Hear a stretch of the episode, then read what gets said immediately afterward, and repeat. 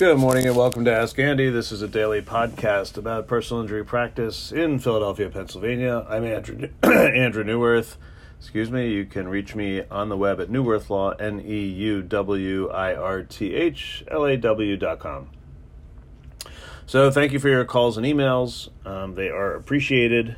And I've got people sort of coming in through the website at neuwirthlaw.com to ask about their situations from all across the country, which is nice to know that people are listening. Uh, so, I wanted to talk to you today about Norristown car accidents. So, Norristown, for those outside the Philadelphia area, is in the suburbs of Philadelphia. It is a mostly blue collar area with lots of businesses in the area and a lot of people who maybe live there but work either in the suburbs or in Philadelphia. So, you know, it's a busy place. Everyone has to drive for the most part in Norristown. And there are car accidents there. Now, a car accident in Norristown not much different than any other place except for the fact that you're in Montgomery County, which is a slightly, you know, wealthier, whiter, um, jury pool than you're going to see in Philadelphia, and also slightly more educated, also wealthier jury pool than you're going to see in Delaware County. So, what does that mean? Well, first of all, it, it doesn't mean you shouldn't bring your case. It just means your lawyer's going to have to think a little bit harder. The goal for us is always to put the cases in Philadelphia because we think you get a better jury pool for personal injury cases in Philadelphia County than you do any any other county.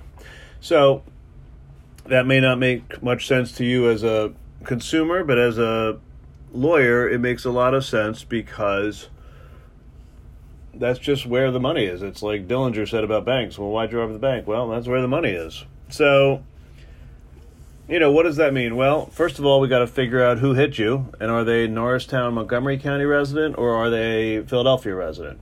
Are they from out of state? Are they a business?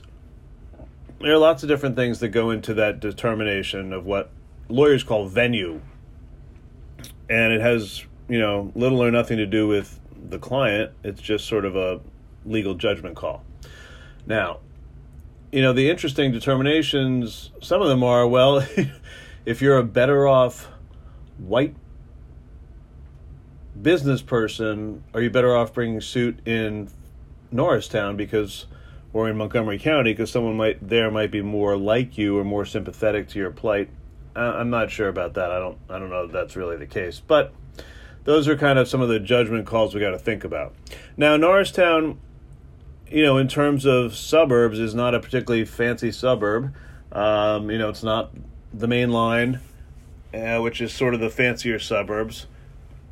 And it's not Abington, where sort of, you know, it's a little bit more of the doctors and lawyers live there. So, you know, you're kind of in the middle of a busy, you know, county where there's lots of driving.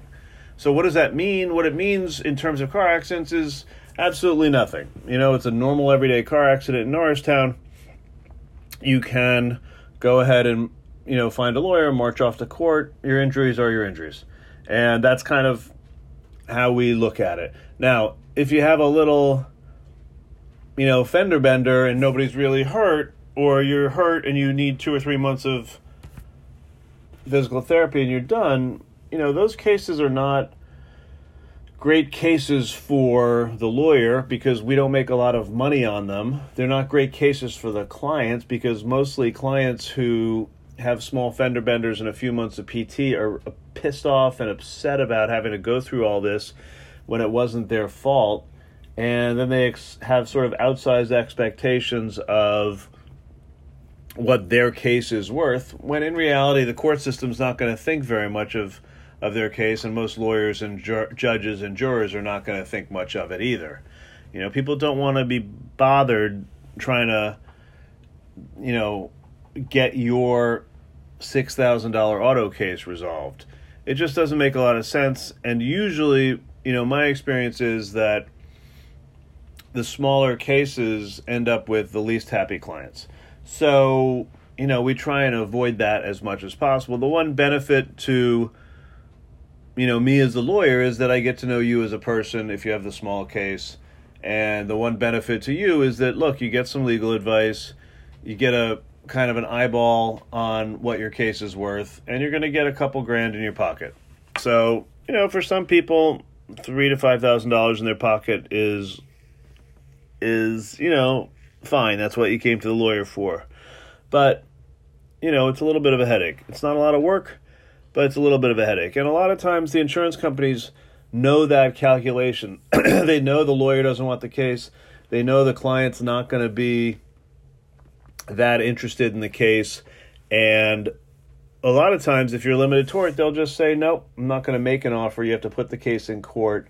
And that makes the case much less viable. So, you know, we do try and stay away from those cases, but there are times, you know, I have families that I've represented for years who, you know, look, I'm going to take their small case more as a courtesy to them than anything else. So, that's part of the calculation. Now, let me give you an example of what's going on in one of my cases right now. I have a case where it is a weird sort of accident. My lady's not at fault, but the insurance company thinks she is. And,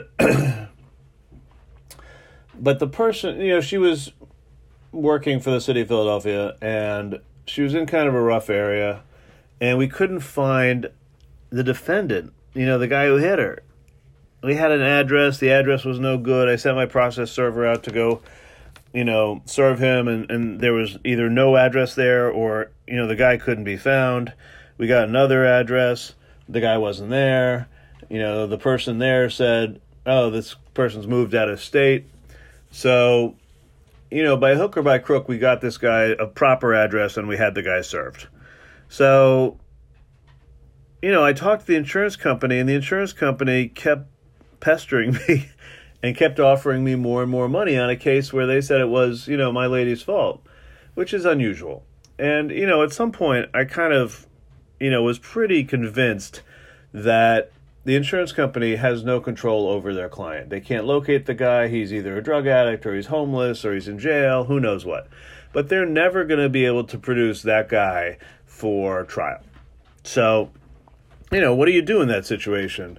I have kind of a, a small auto case, like it's probably worth, you know, less than 15 or 20 grand, but I have a very weak situation on the other side. You know, the insurance company can't produce anyone to say that uh, this is my lady's fault. And if they can't produce someone, a, you know, a judge or a jury or an arbitration panel is always going to find in my lady's favor. They have to. Because so, there's not going to be anyone testifying on the other side. So at that point, you know, what do you do as the lawyer? Well, you know, it's not like your hands are handcuffed. You got plenty of devices. So what do I do? First of all, I filed my complaint, you know, previously before we served the guy. Second of all, as soon as I sort of, you know, put two and two together, what was happening, then I start pressuring the defense lawyer and the def- and the insurance company to prove that they have a client. So I sent out interrogatories, which are written questions. And normally, I don't, you know, pressure defense lawyers too much to answer interrogatories because I'm still not answering mine. So it just takes time to get these things answered. And but in this case, I got mine answered right away, and I pressured them to immediately answer theirs. As soon as 30 days passed, which is the time they're provided by the law to answer them, I'm off to court. You know, on day 31, I'm heading off to court to force them to answer or be precluded, meaning their guy can't testify because he didn't answer interrogatories. The lawyer says he's going to answer the complaint, but he's not going to he's going to verify it himself. Now in Pennsylvania, a lawyer cannot verify a complaint. What that means is the lawyer can't swear to certain facts in the complaint because the lawyer wasn't there. He wasn't a witness. The only person who can verify the complaint is the defendant, the driver, or the other drivers involved. So, or he's going to verify the answer, I guess. My client verified her complaint now the response has to be the defendant, this missing person, has to verify the answer. If he can't do so, I can move to strike the complaint. So I'm putting. I talked to the lawyer recently. I'm putting all this stuff, you know, into action, and you know, at some point, I'm going to be able to keep the defendant from ever testifying against my lady. So now, is that a, you know, I'm putting a tremendous amount of pressure on them to basically make me a better offer. But, you know, the the question and the calculation on both sides is what happens if I default them? If I have the court order that I win my case? Is that good? Well, you know, as a layperson, you might think, oh, yeah, that's great. Court ordered you win. you know, that's good. But the one problem with that is that all insurance companies require you to cooperate with your own insurance company. You don't have to cooperate with the other side's insurance company, but you damn well better cooperate with yours in the defense of your case because basically you've paid premiums you're not paying your lawyer, the insurance company is. But if you don't cooperate, it's as if you're breaking the contract. So, often, oftentimes, if I, you know, think about defaulting an insurance company's insured defendant, they are going to say, well, there's no coverage there. And I know my homeless, drug addict, you know, incarcerated person on the other side can't pay me $10,000.